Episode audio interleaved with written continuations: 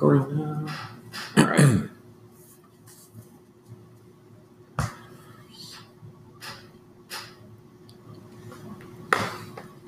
there we go. Cool. So, what's up, guys? This is episode five of the Big Ben Strongcast. I'm here today with Coach Al uh, from Maclay. Um, Coach, can you give me just a little bit of a background? How long you've been coaching? Uh, where you're at right now? I got into Maclay 19 uh, 99, but we started in 2000. And I started with my with my uh, my experience with shot and discus, okay. and then from there it took over to 2004, where they opened up a new part of the uh, weight room section up the new gymnasium they built, and that allowed me to do part time work with student athletes, which then catapulted into a full time position for roughly been doing this for about 16, 16 years now altogether. As the strength and conditioning coach? Yes, yes, and that's that. That was grades. That still is grades seven through 12 Mm-hmm. That's awesome. I. It's really cool.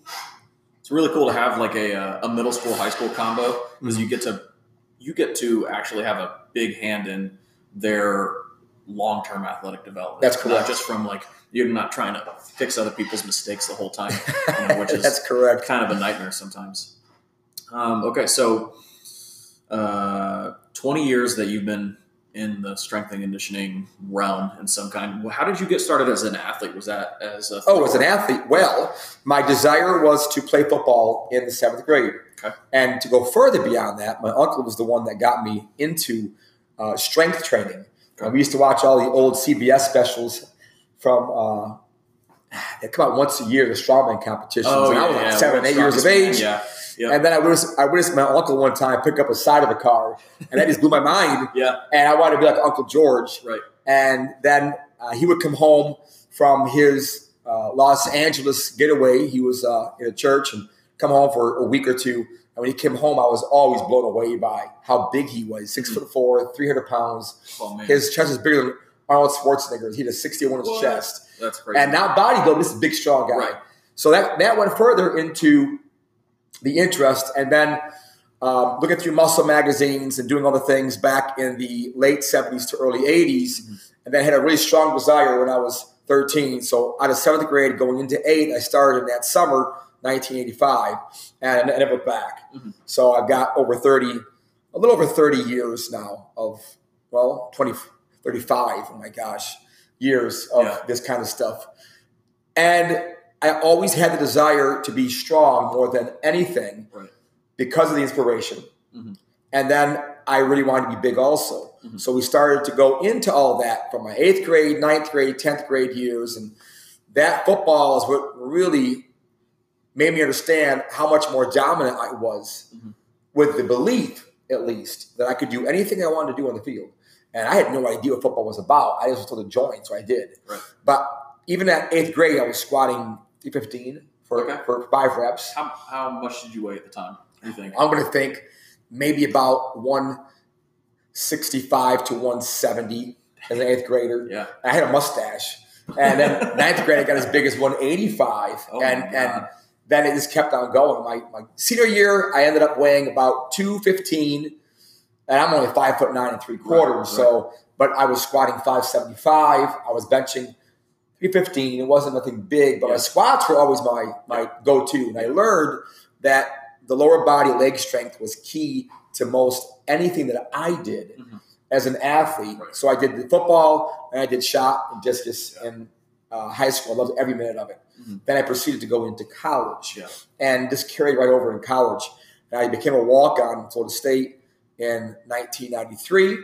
And well, back up, I my first year in college was at Herkimer County Community College up in New York State, and then I did shot discus and javelin. Okay. I couldn't compete with those guys in the shot and discus because they were much bigger than me. But the javelin I picked up pretty good. And again, I just got so good at it because of my pure raw strength Mhm. and my explosion that I had. Yeah.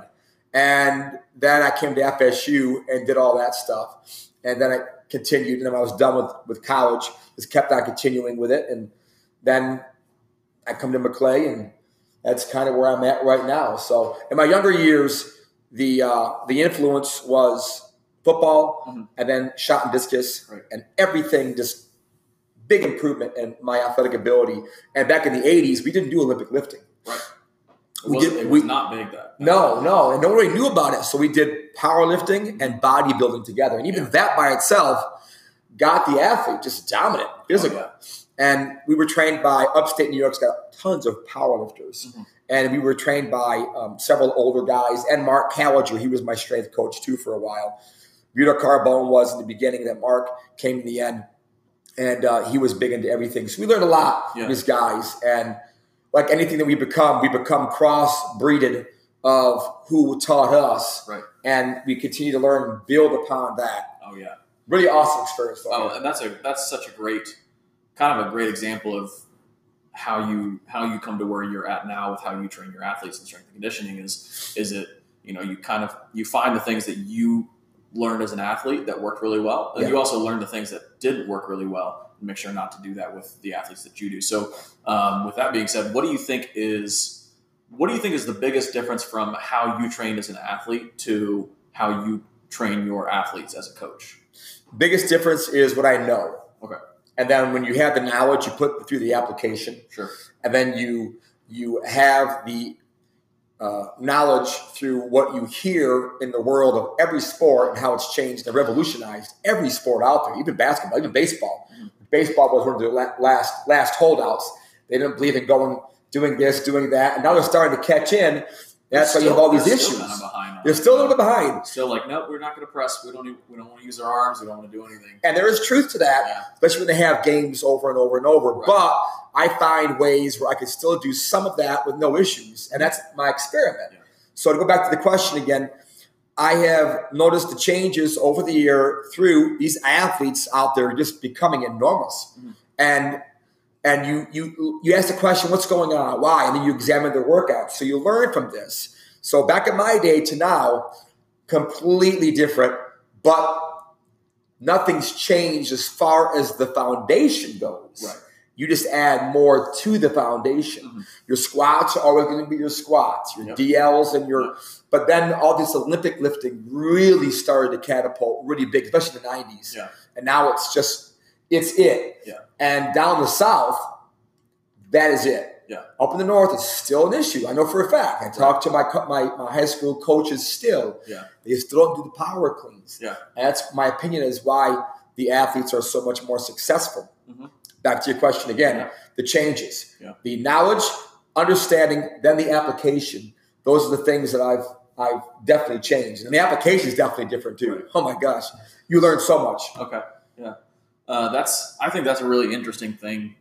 Just that the foundation really, it, it really is the same. Like it's not much has new has developed as far as tr- how training was in the '80s versus now. It's more just tweaked and modified a little bit, Uh-huh. but not. I mean, nothing really is is any different. It's still movement is movement.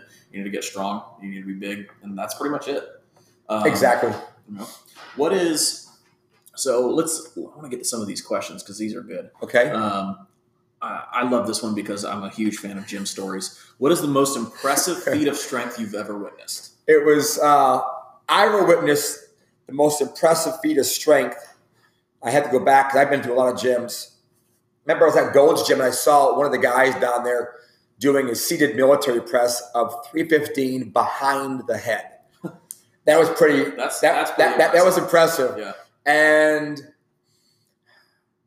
up to now, the most recent one was well, last year there was that girl named Big Rue, yeah, yeah. and she was a female ninth Oh, grader, She's and she bench pressed I think 355 last she did, year. She did 375 this year. Yeah, I heard. I saw that in person. I was Yeah. blown away by it because you don't see that. Not- And then there was also that was uh, Union High School. I want to go back to that one because Uh-huh. we didn't really say this, but she is a ninth grade girl, Now she's tenth.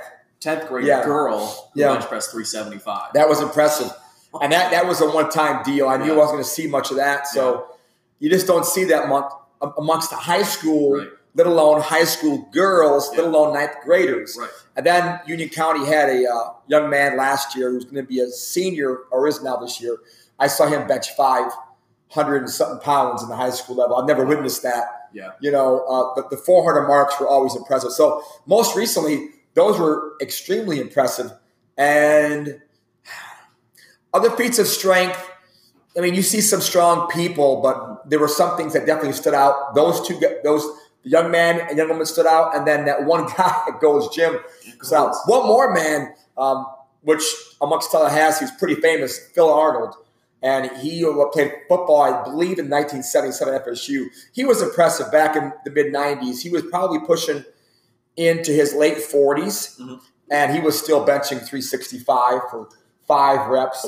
and he had massive hamstrings on oh, him. Yeah. He's still around today. He's in his, I believe, he's in his 70s. I see him once in a while, but an impressive strength guy. Is still training? Yeah, he's over to Premier. Yeah. That was a year ago. I haven't yeah. seen him since, but and he was so much of an older man at the time that, that drew my attention because as a younger man at my time, my 20s, like, wow, that guy's impressive. Yeah. So many impressive feats, but those are like some highlights. Like, sure, sure. That kind of leads us into the next question really well, which is uh, I had one of my one of my clients who's in her 70s. Uh, she wanted to know what tips you have for um, for uh, people who are getting into strength training and how to stay continue progress, continue making progress even as you age. Okay. Right. Starting out at a younger basis, we'll start as much as age 11 to 12. That's when I begin. You have to build their confidence up. You have to befriend them. Sure. You can't scare them away at a young young age because they can become very intimidated by older people that have knowledge or big beards or no hair or something. It goes to young minds. And then you work with them and you actually hold their hand at a young age and you encourage them and you befriend them. And if you got to know their ins and out, mm-hmm. what's going through at a young age and their mindset. And always the biggest thing at a young age is to encourage them to continue to press on. Fast forward through high school, and it becomes a little bit more different. They know who you are. They're they're excited about things. Uh, but then you have more things in the social life: girlfriend, boyfriend issues, potential issues at the family, mm-hmm. um, bad grades going on, stress going on. Yeah. Stress is the biggest thing that can distract these young people, oh, anybody really, yeah. but the young age, that's a progressive thing. Yeah. I'm just talking now on the mindset, the cognitive mindset of to influence somebody. Then you go into the collegiate level, a little more serious. Mm-hmm. It's a little more easier. And they're a little more established. And at that level, I noticed that if you still have it, you're probably going to maintain it the rest of your life. Then you go into uh, middle age. Then you have distractions of husband and wife, maybe kids, family issues, bills. You can't get to the gym because right. you have those social issues that play a factor on progression. And then you fast forward into maybe retirement.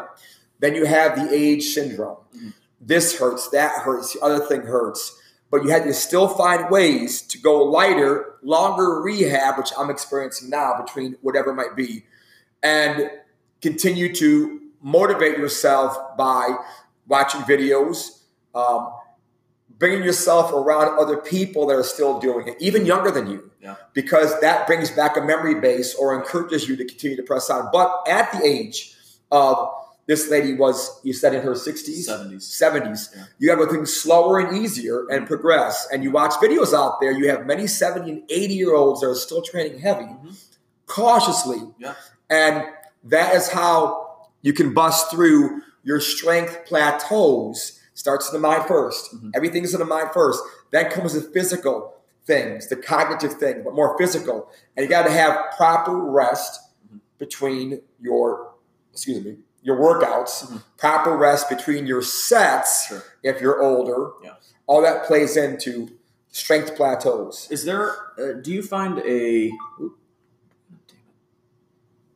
there it is do you find a uh, frequent like is, is, there a difference in frequency in training as as you get older? Do you not train as much? Do you yes. think it's important to still train? Yes. Well, the example with me is I've been reducing my number of body part breakdowns just one a day now. Okay. I'm still having a great, still having a great result. and my strength is doing really well. However, that might change in five more years, right. where I might have to go back to a two a day thing. Mm-hmm. Now, I have not experienced with two body parts a day in a long time because I'm a strength trainer. Mm-hmm. It can get a little difficult for me with all my hours are going, all my activities going. So I see great progression and great results at my age, mm-hmm. going with the change up as opposed to doing two body parts in a day. And then, of course, my eating is all changed. My sleeping patterns have all changed. And all that's definitely uh, changed as far as the frequency goes. My level of training might be the intensity of training and, and that frequency has come down a little tiny bit more Mhm. and I still plug away, but there are moments that I speed up and I sweat Yeah. and moments I go heavier and go slower. Sure. And so based upon the frequency now, I don't have a written program. Sure. I come in knowing what I'm going to do, and my body tells me what that motion should be Yeah. or exercise should be, but I continue to move the body in some way. Is that something you think that younger athletes can actually take into account? Like you, you can have kind of a rough idea of what the program's going to be, what you're going to do that day, but how you're going to go about that, you kind of let your body tell you. Yeah. Is that something you think younger athletes need to start to learn? I I tell the young athletes right now they have a program written for them. They got to do everything in order, Okay. the way it's done. Okay. However, Mhm. if there is a situation where they feel a tweak Mhm. or a strange sensation, stop. Yeah. And then if they have nobody around to tell them, they I teach them you got to stop, obey the body, Right. and try something else out. If that hurts, try different widths with your feet, Mhm. toes out, toes straight, Yeah. grips different, wider. Experiment, play I tell them that at the young age now, Yeah. but I definitely tell them stay to a workout that you have put together Mhm. because I went through all that. Mhm. And there are days that you maybe don't want to do a heavy squat. Right. Suck it up. Yeah. Do it. Yeah. And some of my best squat days were days that I didn't want to show up. Oh yeah. And I tell the kids this, and some of the kids are, oh yeah, I went through that same sensation. And so the frequency has changed up, and these younger folks, uh, I, I know what they need at their age and what they're going to need as I progress through. And as I got older, I asked some of the older people that are in their 70s to Yeah. questions because I feed off of that also. Sure, sure. Yeah, that's a good one. I really enjoy. I, I really enjoy working with older athletes right now. Um, I think it's a. I think it's interesting that powerlifting is becoming kind of a popular sport with masters Mm. athletes. Like here in Tallahassee, we've got the Capital City Games, um, and they compete in the bench press and the deadlift. And I was astounded with how many people came and competed last year, which is it's coming up again soon. That's great. Yeah. Um, okay. So next question: What is what's your favorite? So I think Squat. you said yeah, squat. Is that still your favorite? oh, yeah. Yeah. I've always loved the squat. What's your I- best squat at right now? Right now, Right now. Yeah. See, I did a 405 for a double.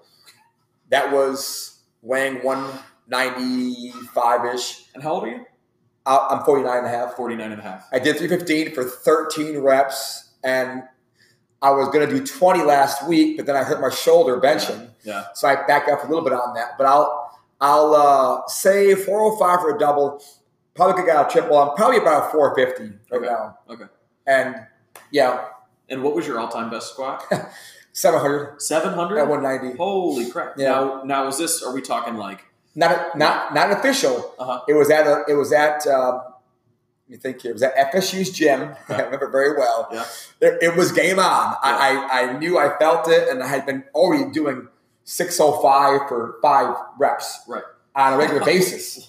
Yeah, yeah. That's and of course, it was it was semi equipped. I Yeah. used knee wraps, Right. but didn't use a, a A lifting suit. No, Yeah. just knee wraps and a belt. So it was semi equipped.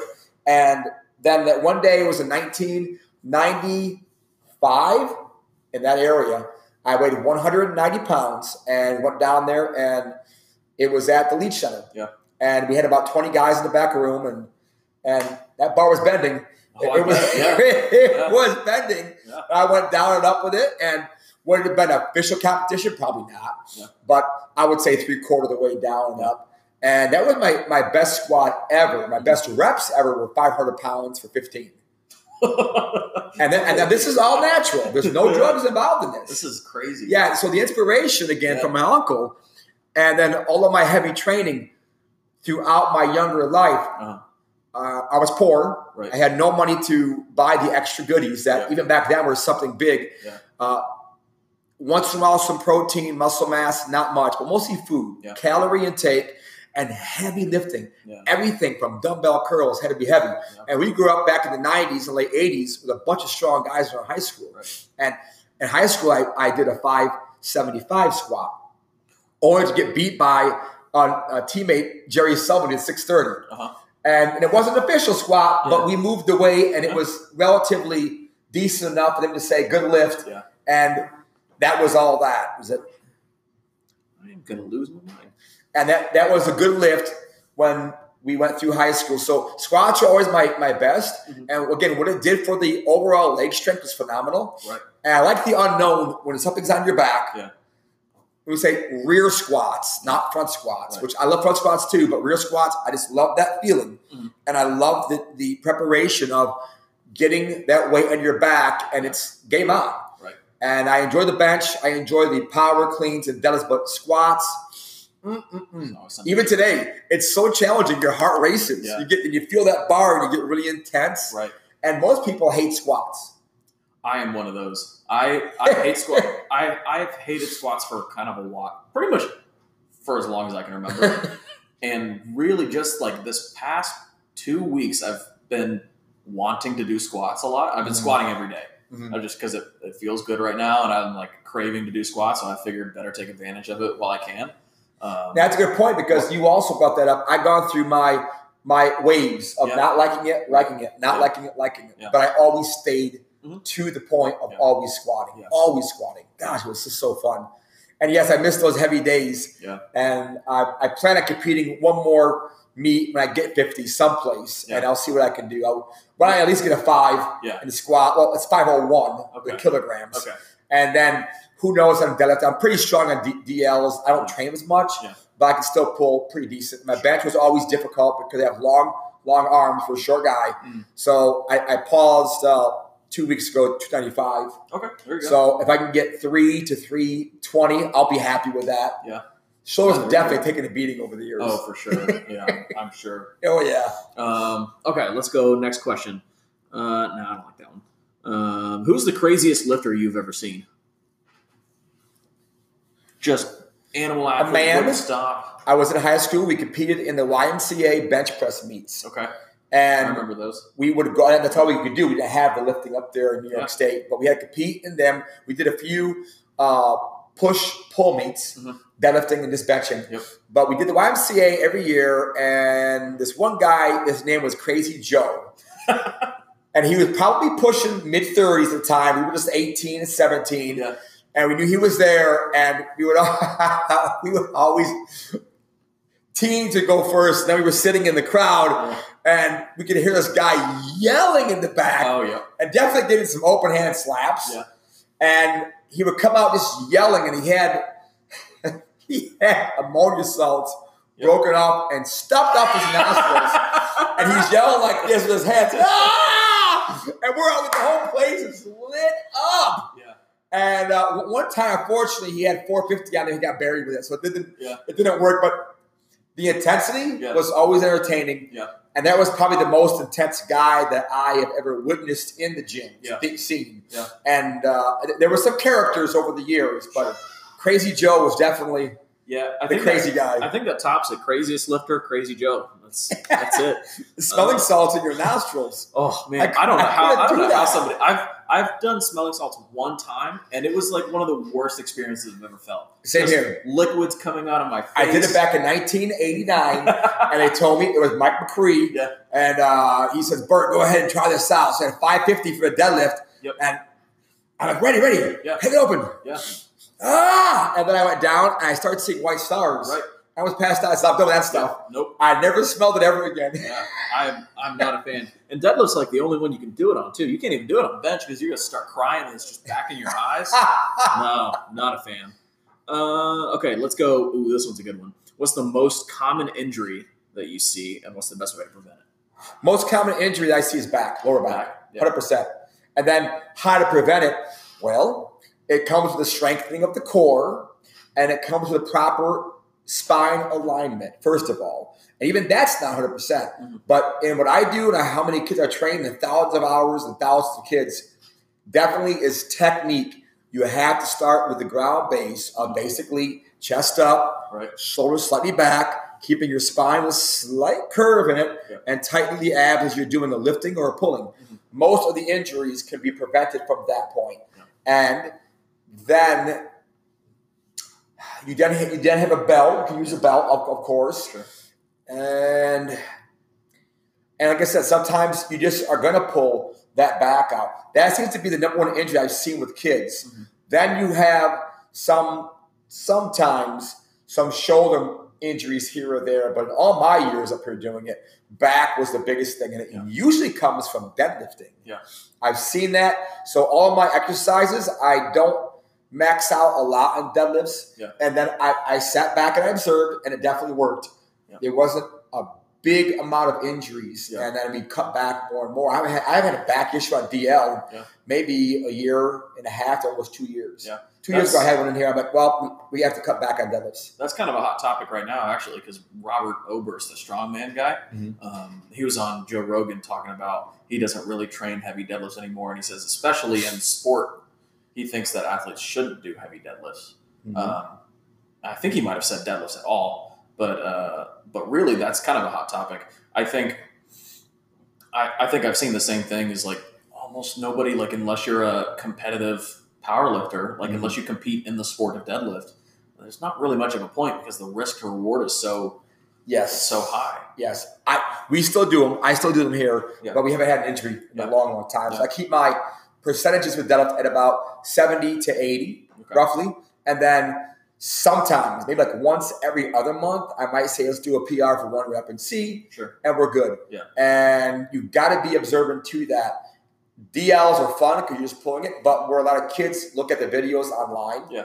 their backs are rounded. Yeah. And and they, they get encouraged to do that. It's not the right that's not the right neutral spine position to Right. take when you're Yeah. pulling anything off the ground. You don't want to run the back. Yeah. Chest should be up and out, lock in, and use your with your legs pull. Mhm. All those Olympians that do that, Yeah. not one of them around their back in the pull. Nope. Not one. Not a single one. But and then in the powerlifting world, you Yeah. see that and it's accepted. Right. And that's their choice. But when you open up that spine and you have a disc bulging out, Yep. you can herniate it, you can rupture it. If you do that, you're in deep, deep trouble. Yep. So the long range goal is how long you want to be actively involved in it. I think if you moderate it a little bit and careful, as you said, Brian, uh, DLs are great. I don't do much at my age, but I can still pull near 500 pounds in a heartbeat. Wow. And I just don't. And even my back gets tight after that. I can still squat heavy. Yeah. No back issues. Yeah. None.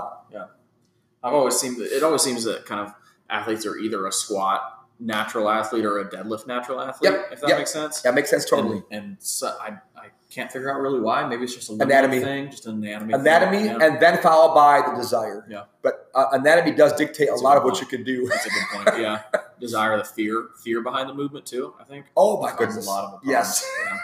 I've seen it. Um. Okay, so let's go. Um. What? So this is a good one. Um, what do you think? What's what do you want the next strength and conditioning coach to know about training here? The next one would be to number one, don't scare the kids off. Okay. Number one, What do you them. mean by that? Well, you come in too hyper Yeah. and too intense and in their face, Mhm. they will either resist you Mhm. or run from you. Yeah. Very few people will actually enjoy that. Right. So I have seen over the years that you have to build your program around your personalities that you're dealing with. Some guys I can get in their face, even girls, and Mhm. yell at them. Some guys I have to come down a cut No. halfway, and some guys I can't do anything to because they will run. Mhm. So, as a strength trainer, the goal and the new one coming in would be to save them, to keep them Mhm. into the game all their life. Right. They have a bad experience with you one time, Yeah. you may ruin that person because they really had a bad experience. Yeah. And back in our days, we were just, you know, suck it up kind of days. Yeah. And now it's changed a little bit over the years. So don't get the kids soft. Right. And don't befriend them to where you're allowing them to walk all over you. You've got to find that fine line. Yeah. So the new guy had to find that fine line, or the new person, Mhm. to how they can save the kid. And I always use the analogy what are they going to be like in 40 more years from now? Mhm. And I want everybody to be working out. Yeah. That's, that- that's my goal. Right. And so the new guy, new girl had to come in with goal setting, short term, medium goal, and long term goal. Mhm. And all of those things. So all those things are a contributing factor to having a person come in starting off with with just that. Mhm. So winning over the people, number one. Right. Number two, goal setting. Mhm. You have to have goal setting. And I use bigger, faster, stronger. Great company. They are amazing. And they have books that I buy, and they have goals in those books that we know how to record every week, every second week, third and fourth, and it recycles back over again. Okay. So they know what their PR attempts are for every set rep Nice. At whatever percentage it is. Yeah. So they record and you just abbreviate it. Yeah. 6, 60, 7, 70, 8, 80. Right. Some kids go 8.5. Yeah. Yeah. and that's great. So you have to dictate as a new guy coming in or a new person coming in to set goals and then encourage them. Mhm. And some of the most difficult moments in my life are when you have a person that doesn't want to be pushed. Right. And then you got to learn how to get into that head. Some people, you just are not going to ever change. You almost Not have, ever. You almost have to kind of make them think it's their idea to want to continue, like want to work hard at it. That's correct. You know. And I've had that also over the Yeah. years. Now each person gets different. So the new person has to understand, you know, their background, where they're mm-hmm. coming from. Yeah. Uh, are there any family issues? Right. Right.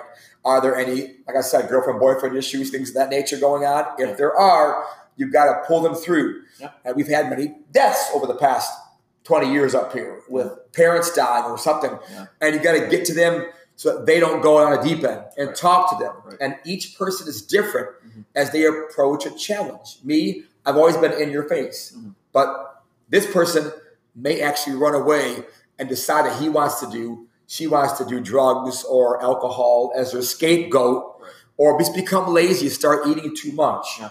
Or maybe not eating at all because they're too depressed. Right. And the strength trainer has to know all these things Yeah. to get him back on the same path, Mhm. to get him back into the weight room. Because this place here is a stress reliever. Mhm. This place here is a mental builder. Right. This place, I say this place, but all of around the world, every gym in, in the universe, if there are any in the universe, is a place where the human can go and detox their mind, Mhm. detox their aggravations of the day, Yeah. and you beat up the weights, and you come out of that experience. Yeah. The problems will still be there, Yeah. but you'll be able to think it through a lot more simply. You'll you'll be able to. It it doesn't remove the problems, but it does remove your your emotional baggage about it, and it allows you to kind of just confront it a lot better. That's the first thing that I knew in 10th grade. Yeah. That's when I first started picking that up. I said, Am I going to talk to you? Yeah. She said something bad was going on. Yeah. I sat down on the couch. She goes, What's going on? I said, I want you to know how much I love weightlifting. She's like, Okay. And she thought it was going to be some massive question. Yeah. I go, No, I just want you to know I've been going through a lot of stress as a Yeah. 10th grader. Yeah. She goes, What kind of stress? I said, I can't tell you. But I'm going through some stress. And I found out that when I go to the weight room, Mhm. I really pound those weights. I feel so much better. And I come out and I feel like I can think about the task a lot easier. I tell all the kids this. Mhm. So, your main question again the new person coming in, you've got to be able to communicate with each of them the same way and sometimes different. Right. And never embarrass. Mhm. Even though sometimes I do if they can take it. Right. If they're lying or if they're Oh, yeah. cheating sets and reps, I'll make them known. Uh-huh. But after that, I'll call them to myself Yeah. and I'll say, I love you. Stop. Yeah. Don't do that again. Mhm. And that's just how I work. Yeah. And and the personality of the strength trainer will also dictate the the way that the current groups are going. That makes sense. Yeah, that makes sense. That actually leads into this next one really well. Um, what's the biggest difference between the kids when you started here versus now? Oh my goodness. Well, the truth is, when I first came here, they were soft. hey, Maclay School, you might know, might not know, is a private school. So most of the kids have got a, got a nice background where they've got everything going for them, which is not bad. But when you then push them through a challenge, they're like, I got to vacuum? What? Right. I've got to do this, that. So in the beginning, I didn't know all this and I had to learn this. And I started learning by backing up more and looking at how it was affecting each of these kids. And I had a handful that would always buy into this. Mhm. And I had more than many handfuls that it became a struggle because they didn't want to show up or they were skipping or they were cutting sets and reps. Right. To fast forward today, oh my goodness. And it carries over to the success of the programs that we have. Football, for example. Our best year was this year because we had athletes, yes, but we had athletes that were really working out in the weight room. Numbers were, you know, I take numbers, I've got numbers and data since 2004. And the data is off the wall for this year. Yeah. You know, we had a middle linebacker squat 505 pounds, Oh, other middle linebacker was squatting 460 pounds. Yeah. And and that's just, you know, there. Mhm. And those numbers indicate how well they're going to play. Yeah. Yes, but they got to be athletic to Right, right. make those numbers work. Anybody knows that. 100%. So how it has changed is amazing. oh, yeah. The kids, I might have 25, I would say, kids that really want this badly. Yeah. And and I'll be I'm gonna be doing a documentary uh, with one of my athletes coming up because he had an astounding thing happen this year with him getting bigger, faster, and stronger. In all my 20 years, his numbers were the best ever. And Okay. I'm going to put that out there. Maybe I'll, Sure. I'll tag your name and then, Yeah. and I'll let him talk. And I'm going to have an interview live with him and his parents Okay. about what they've seen, the whole nine yards. Yeah. And the difference is amazing. It, at this school, it was a very slow progress. Now, public schools will be different because they come from a hard knocks atmosphere for the most part. And most young men, especially, know that their gateway into college is going to come through sports. Yeah. So they're going to be willing to work harder. And and that's the truth. So these these young kids up here have bought into it really, really well. Yeah. And uh, I'm just amazed at this year's progression. Yeah. That I've seen a number of kids. This year I didn't have any eye rolls. That's And awesome. I mean, and when I push them with the conditioning, it's Yeah. really tough. Yeah. Uh, it, it was a really nice. It was a really nice year. Yeah. And and lacrosse now is into their session. They're, they're probably going to go to state. I, I, I guarantee it. Yeah. We still do workouts in season. Uh, we have PRs uh, that have already happened as much as yesterday. We had PRs in the squat, bench, and and uh, DL. Mhm. Uh, I cut back on DLs. We didn't do DLs yesterday. Um, we had a time. Yeah. But amazing. From when I started to now, I see an amazing turn with these kids. And amazing turn. and there's always ups and downs with it, but have you found that that's a generational thing too? So not not a generational thing. I mean, with the classes. So you know, if one senior classes, um, they've been Yes. since freshmen, and they really Correct. have that hardcore. Correct. Correct. buy-in. You are correct. And five more years might be different. Yeah. It's definitely generational, or should I say, I call it seasonal. Yeah. Year to year will be different based upon what you have. Right. And this year was our best year ever with everything. Yeah. Our best year ever. And next year, I hope it's going to be the same, Yeah. if not better. But it's definitely based upon the attitude of the athlete. Yeah. If they want to be pushed or not. Yeah. And if they're not going to be willing to do anything, a coach can say you're sitting the bench, Yeah. but that athlete's, you know, it's going to affect the outcome of attitude Right. amongst the players. I mean, there's a, so many topics to talk about um, based upon leadership in the weight room and how it carries over, as Tim Tebow said. uh, The leaders in the weight room are leaders out in the field. How do you how do you develop leaders in the weight room? Good or question. can you develop leaders in the weight Yes, room? Is it yes. really more of a who's got it, who doesn't? Yes, that- that- that's a. I could talk to you for an hour about that one.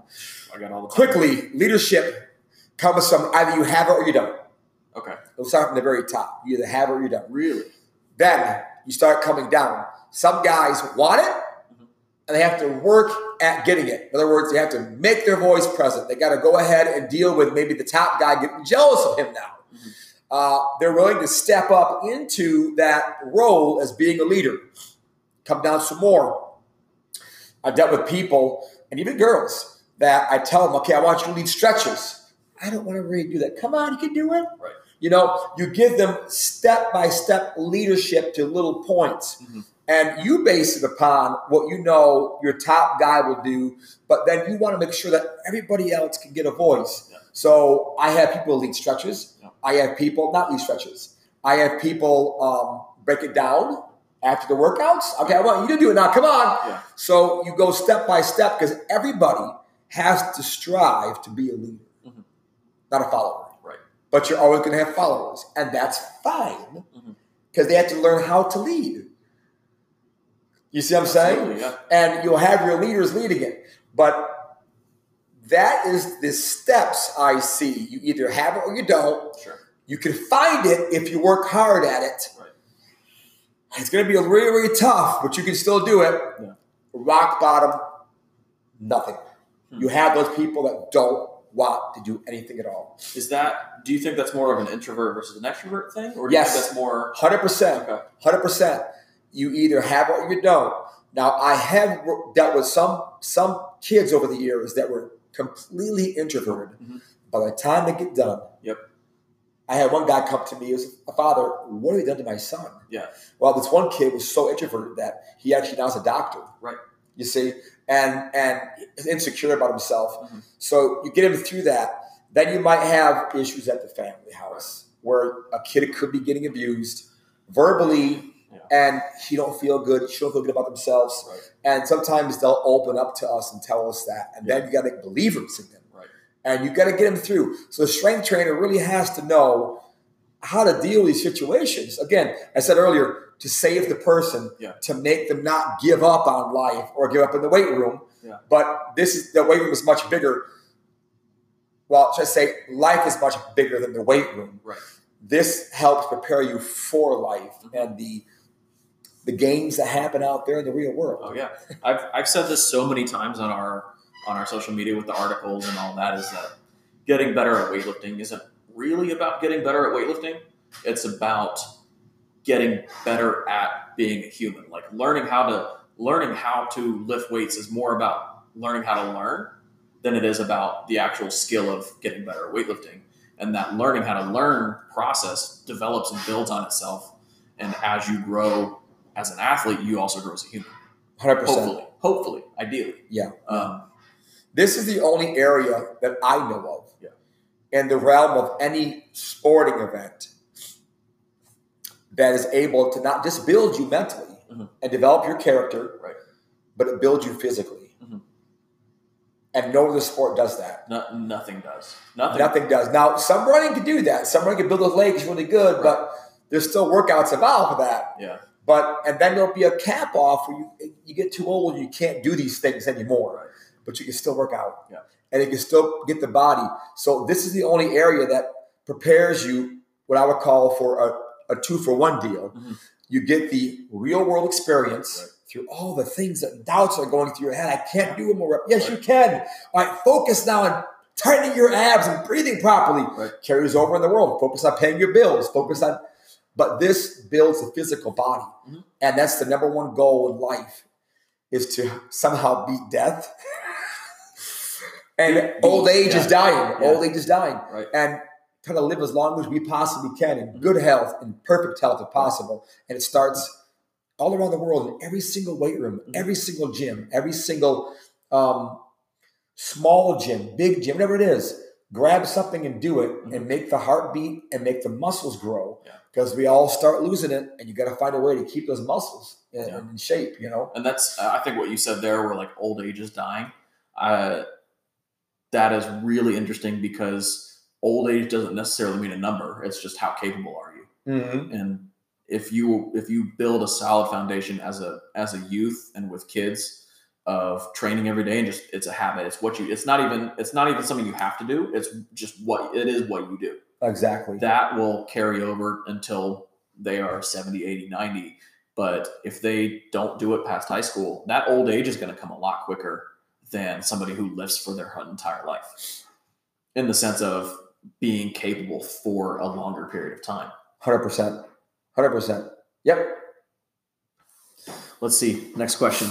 Uh, what do we got? Oh, I had somebody ask me on Instagram. They said, um, "This is probably an easier one. How do you keep track of everybody's PRs? Oh, I write them down. Write them down. Yeah, Okay. they they write them down. I put them in charge of doing the work. I'm not going to do it for them. Everybody. And then that teaches them that they got to balance their checkbook as they get older. They got to know what's coming in, what's going out. So some places have the touch screens and they Mhm. do anything. I don't want to go that route. Yeah. We couldn't afford it anyhow. Yeah. But I want them to understand with a pen and paper and write it down. Then they can start seeing what is it? What's what's what's uh what's thirty percent of two hundred, right? Yeah. What's what's and then they start doing percentages. They start realizing things. So they track their progression Mhm. every week, and sometimes they don't. Mhm. And then I'll sneak over and ask them, "What are you doing? Let me see your book. Where's the date? There's no date in here." Yeah. And then you hold them accountable for that also. But my athletes, they write everything down. So when I make videos, I say, so and so's going for a five rep PR. How do I know that? Well, he's written it down Yeah, it's got it in the book. and he got it down. He knows what he has to get, Yeah. she has to get, and they get it. Okay. They feel amazed by it. I love If it. they don't get it, Yeah. You encourage them and say, hey, you're not going to always get PRs, Right. but it's the attempt that matters. Mhm. I always say if if we could PR anytime we called upon ourselves to be able to PR, everybody would be able to squat a thousand pounds. Be That's- having huge numbers off That'd be great, wall. wouldn't it? Limitations are awesome because it checks who you are in life. How many? Ooh, okay. So this kind of relates to one of the athletes that I'm working with right now. How many people do you think are more motivated by success versus their failures? What do you? a do you guesstimation through all the kids that I've trained, Mhm. and they're young. Yeah. They're young. It'll, it'll change as you get older. But in the adolescent world, this is say 19 and under to, and let's hit the 19, 18, 17 categories. At this age, I would say about 95% are driven by their successes Okay. rather than their failures Okay. Interesting. because they, they don't have the experience Right. yet to understand that you and I tell them this all the time that you are successful if you work. So you're reframing what failing is. Okay. Correct. Yeah. In other words, the person. I guess some visitors back here, coaches. The the uh, the person that actually goes through a failed attempt at Mhm. something, Yeah. then knows how to come back and attack it again. Right. and they may have failed it five, six more times, Mhm. but you have to continue to get back up Mhm. and the make the attempt. Yeah. And success comes through working. Right. That's it. But the fun part is, can you get PRs? You know, people are going to get PRs, but everybody's different how they can get them as often as they can get them. Mhm. And then that will come through the the equation of um, believing and they're all happy when they get home. Who isn't happy, right? Right. Success. But I do tell all the kids because then you start to program them to think that they're always going to get PRs. Yeah. So that's going to be always nice. No, you've got to know how to handle when you don't get the PR because life really is full of more rejection than acceptance. Mhm. And that's how I teach all my kids. You've got to say, hey, it is what it is. Take it, work your way through with it, and continue to press on. Right. Right. What do you think? Do you think an at, Do you think an athlete is better if they are more motivated by their failures rather than their successes? What What do you think? Which one leads to a I would more- absolutely say that an athlete would be more prominent to have more success by their successes Mhm. at this level in high school. 100%. success builds on success. Yeah, and again, that would, that would carry over to when they get older, then they realize, hey, Right. you know, we're going to start having some issues. Yeah. And at that age, they have got to be told by a coach who told them this to remember what they said. Mhm. As my coach, John McMahon, maybe he can watch it, he's still up there in New York. I always use his one line phrase. I can remember it when he told us in 1988, we were going through a horrible session. Oh my goodness, double sessions up in New York State. Oh, hated it. And during one of our breaks, he said, Boys, if you think what I put you through was bad, where do you go to the real world? And I always use that analogy today because he taught me that. Yeah. Fast forward to when the athlete gets older Mhm. and they fail at things. Yeah. I hear his voice, It's almost stick. like Rocky. Come on, you suck it up, you. you know, and you hear these, and these are real things, even though even Hollywood has them. They're real things. I hear Coach McMahon tell me something, or I hear Mark Callinger tell me something, or one of my other coaches tell me something, and they inspire me.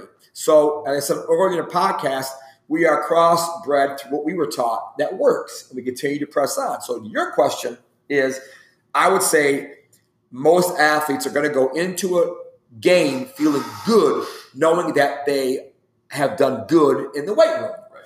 And very few at this level are going to go into a game feeling confident if they didn't do something successful. Sure. Yeah, 100%.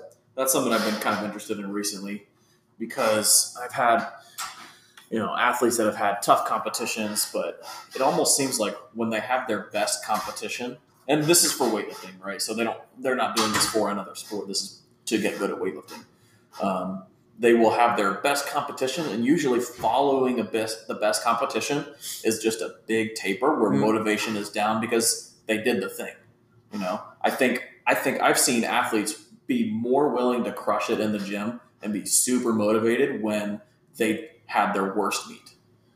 They, you know, maybe they're used to those wins, and when they have a big meet that just doesn't go well for them, they seem to be way more motivated to get in and really try and do their best because they want that win again. I have many that do that here. Now, after a failed, Yeah. you say meet after a failed or a loss. Yeah. Especially if it's a loss that it was very close. Right. That hurts the most. Yeah. Some athletes were back in the next day. Okay. Most were not. Oh. Most were still kind of souping up all the sorrow. And I always tell them, suck it up, Right. get back in, and get refocused. Yeah.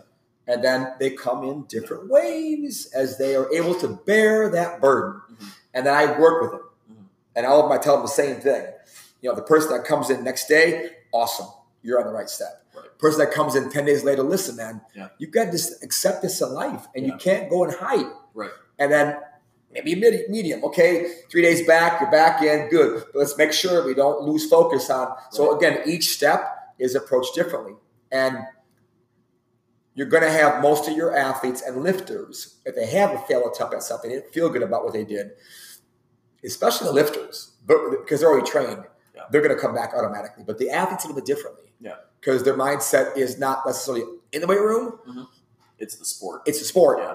So it's a whole different crossbreed of a of a of a cognitive approach to failed success. Yes. Yeah, yeah. That's and that's that's such an interesting way to put it because we're we're talking about winning and losing as if as they're different things, but for you for you, your your athletes when they win and lose isn't in the weight room. It's it's on the field. Mhm. So it's a little bit different of a of a of an idea, but I think we're still talking about winning and losing the same thing and that we can have a we can have a win in the weight room and on the field, right? But a, a win in the weight room is going to help lead them to success Oh yes. on the field. Yes. And then I always tell the kids too, when you lose a game, you're still successful. Yeah. Because you have to learn how to accept that. Yeah. You can't always win. Oh yeah. If you always win, then you don't know how to lose. And and, and learning learning how to lose is not that you want to lose all the time, but learning how to lose is putting you in a situation where you have to learn from what you did and why you lost, and then be able to grow from that. Technically, there's there's no losers in a one-on-one. Because every athlete, competitor that's out there, they are competing. Again, like I said, you are successful if you work. Uh-huh. And I tell all the kids this. You're Yeah. going to have a winner, yes, and a loser category, Yeah. yes. You might have a 10 bracket number Sure. where you're down here. Some days I don't bowl good, Right. and it drives me nuts. Yep. But I always go in my timeout and refocus Mhm. and just continue to press through the mind. With a young athlete, same same principle. And you got to have them refocus and they've got to accept it. Now, no one wants to lose, and there are games out there. Just take up maybe a basketball um, game. There could be games where they might lose by one or two, 10 games in a row. That's tough. Sure. And then you got to approach that differently. Yeah. But again, same model. You definitely lost the game, but you are not losers in life. Right. You are successful automatically. Sure. Automatically. Sure. It does hurt though when you lose. Oh, it does Stings. hurt. Oh, but again, that's part of the growing pains of life. Yeah. And you got to accept it and move on with it. this one's this one's a question for this one is more for coaches. So, uh, as a strength and conditioning coach, or this applies to weightlifting coaches too, I find all the time that I'll see uh, because I mostly work with youth athletes. I'll see other teams that do work with youth athletes, and those youth athletes are just studs. They are killing it all the time. Yeah. Um, but then they start to kind of peter out a little bit. They get injured. They it almost seems like they are pushing too hard to to be the best weightlifter possible as a youth without any consideration for how they're going to be when they are a senior lifter or a youth lifter or uh, I'm sorry, a master's lifter without any consideration for that. And you know, for me, I see this all the time. Like my athletes are good; they're they're doing great, but they are not. They're not beating those like 15 year old youth Olympians.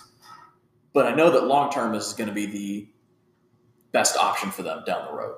Right? Is they're going to peak at the right time you know, which, which is about 24, 25, 26 for weightlifting. Mhm. And then they're also going to be durable after that. Like once they retire, are they still going to be able to, are they still going to be able to be normal humans? Like, be, Correct. like not injured, not hurt, not psychologically damaged from all from how they trained in the sport. That's a big one. Or, and physically. And physically, yeah.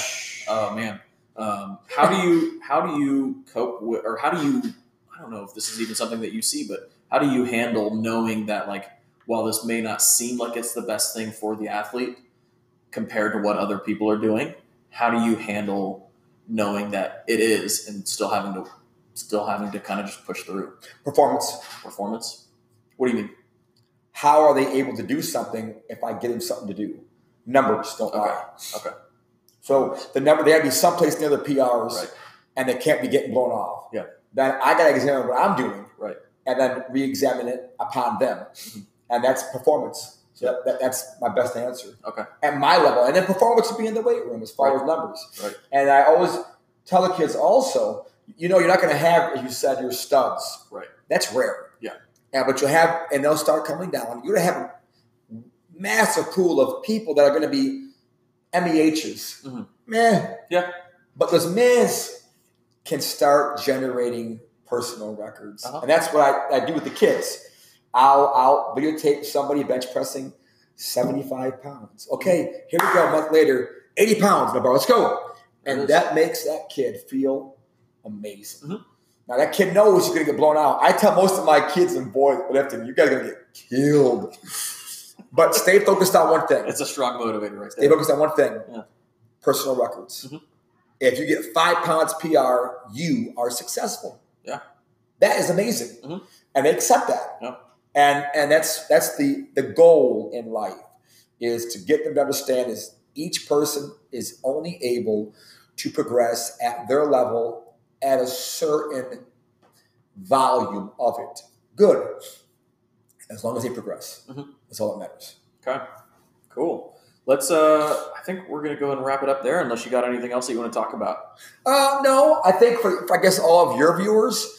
Uh, let me think here. My viewers, your viewers. all- Yeah, oh yeah, my viewers Yeah. too. Yeah. Um, well, I, I personally love this. This is definitely something that I've uh, taken to heart as a young boy. It was definitely a motivational thing. I've always been self motivated. No one has ever had to tell me to get in the weight room, lift that weight. Mhm. I've never been yelled at one time for anything as far as being lazy or cutting back. That was me. And then I carried over all those years into the weight room of just myself to when I started, you know, people are reaching out to me even then. Hey, what's that? Or what does that work? Or how does it? Because being a power lifter, you do, you know, half squat, rack squats. You do unconventional motions and movements and a range of motions in the gym. Mhm. Like, what's that? And, you know, well, for strength training, it's different. So I always had these questions. So people started to ask me questions at a young age. And then I learned that it became almost less about me and more about helping others as I got older. Right. And to this job here. Yeah. And you share experiences through experiences that you had, good and bad. And those experiences are given to make other people excel in something so simple as a bench press or Right. something. Right. But again, it carries over to the real world of how you're going to excel, excel in a situation, how you approach these situations. And that was just me going from a young boy up until right now, presently. I never thought about coaching. I never have. It was always about me doing my thing, lifting and being the strong guy and making people look at me in the weight room because I was so strong and I had that many times. Mhm. Now it's me watching them. Yeah. And me seeing their technique and their form and pushing them through what they're going to go through. Um, So, in my own personal world, I've always been a believer about all things are possible. A big believer in keeping your hand to the plow and just keep working Mhm. and and don't stop. No matter what you might be going through, a tough time. That's the biggest deterrent is a tough time. Yeah. Find that weight room and push yourself. And you haven't got to go crazy. Just go through, move the body, do, do do things that you know will make you feel better. This will always add years to your life, always. Except if you get some strange thing that might happen. God forbid, cancer or something that's out of our control mm-hmm. To a certain degree. Right. Um, modified by what we eat, what we do, um, free radicals, all that kind of theories about what we breathe into our body. But the fight, like I said in the beginning of the podcast, was how can you live as long as you possibly can? Healthy, free, and strong. Being able to walk upright with no cane Mhm. or a wheelchair. Right. And I look at all those people that do that Yeah. because they were young one time and they were probably playing kickball when they were age seven or eight, nine, maybe baseball player when they're 13, 15, then maybe college. And they get old and it's tough. It's something that you don't want to accept, but we do face the reality of it. But there's ways that you can slow it down. Mhm. And it comes through experience, sharing the ideas, what works, what doesn't. That's the biggest thing. Yeah. They they don't ask me, you know, are you qualified or certified per se? They ask me what works. And I tell them through my experiences what has worked for me. Right. And what I've seen other personalities, Mhm. body types, Yeah. ectomorph, mesomorph, endomorph. I've seen it and I've put it to the test. This is what works. Right. And to the person at age 70, I don't have experience with that yet, Yeah. but I've seen others Mhm. through social media and what they have given to us to understand. Impressive.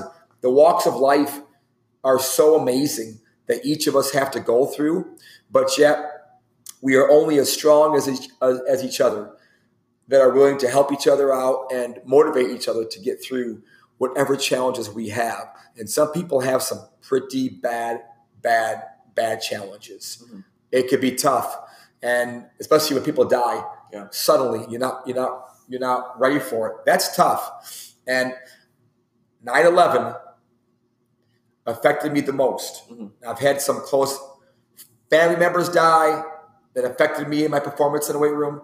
But 9/11 No.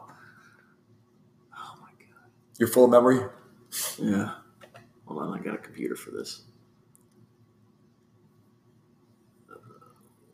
I know where I, where I can pick up at.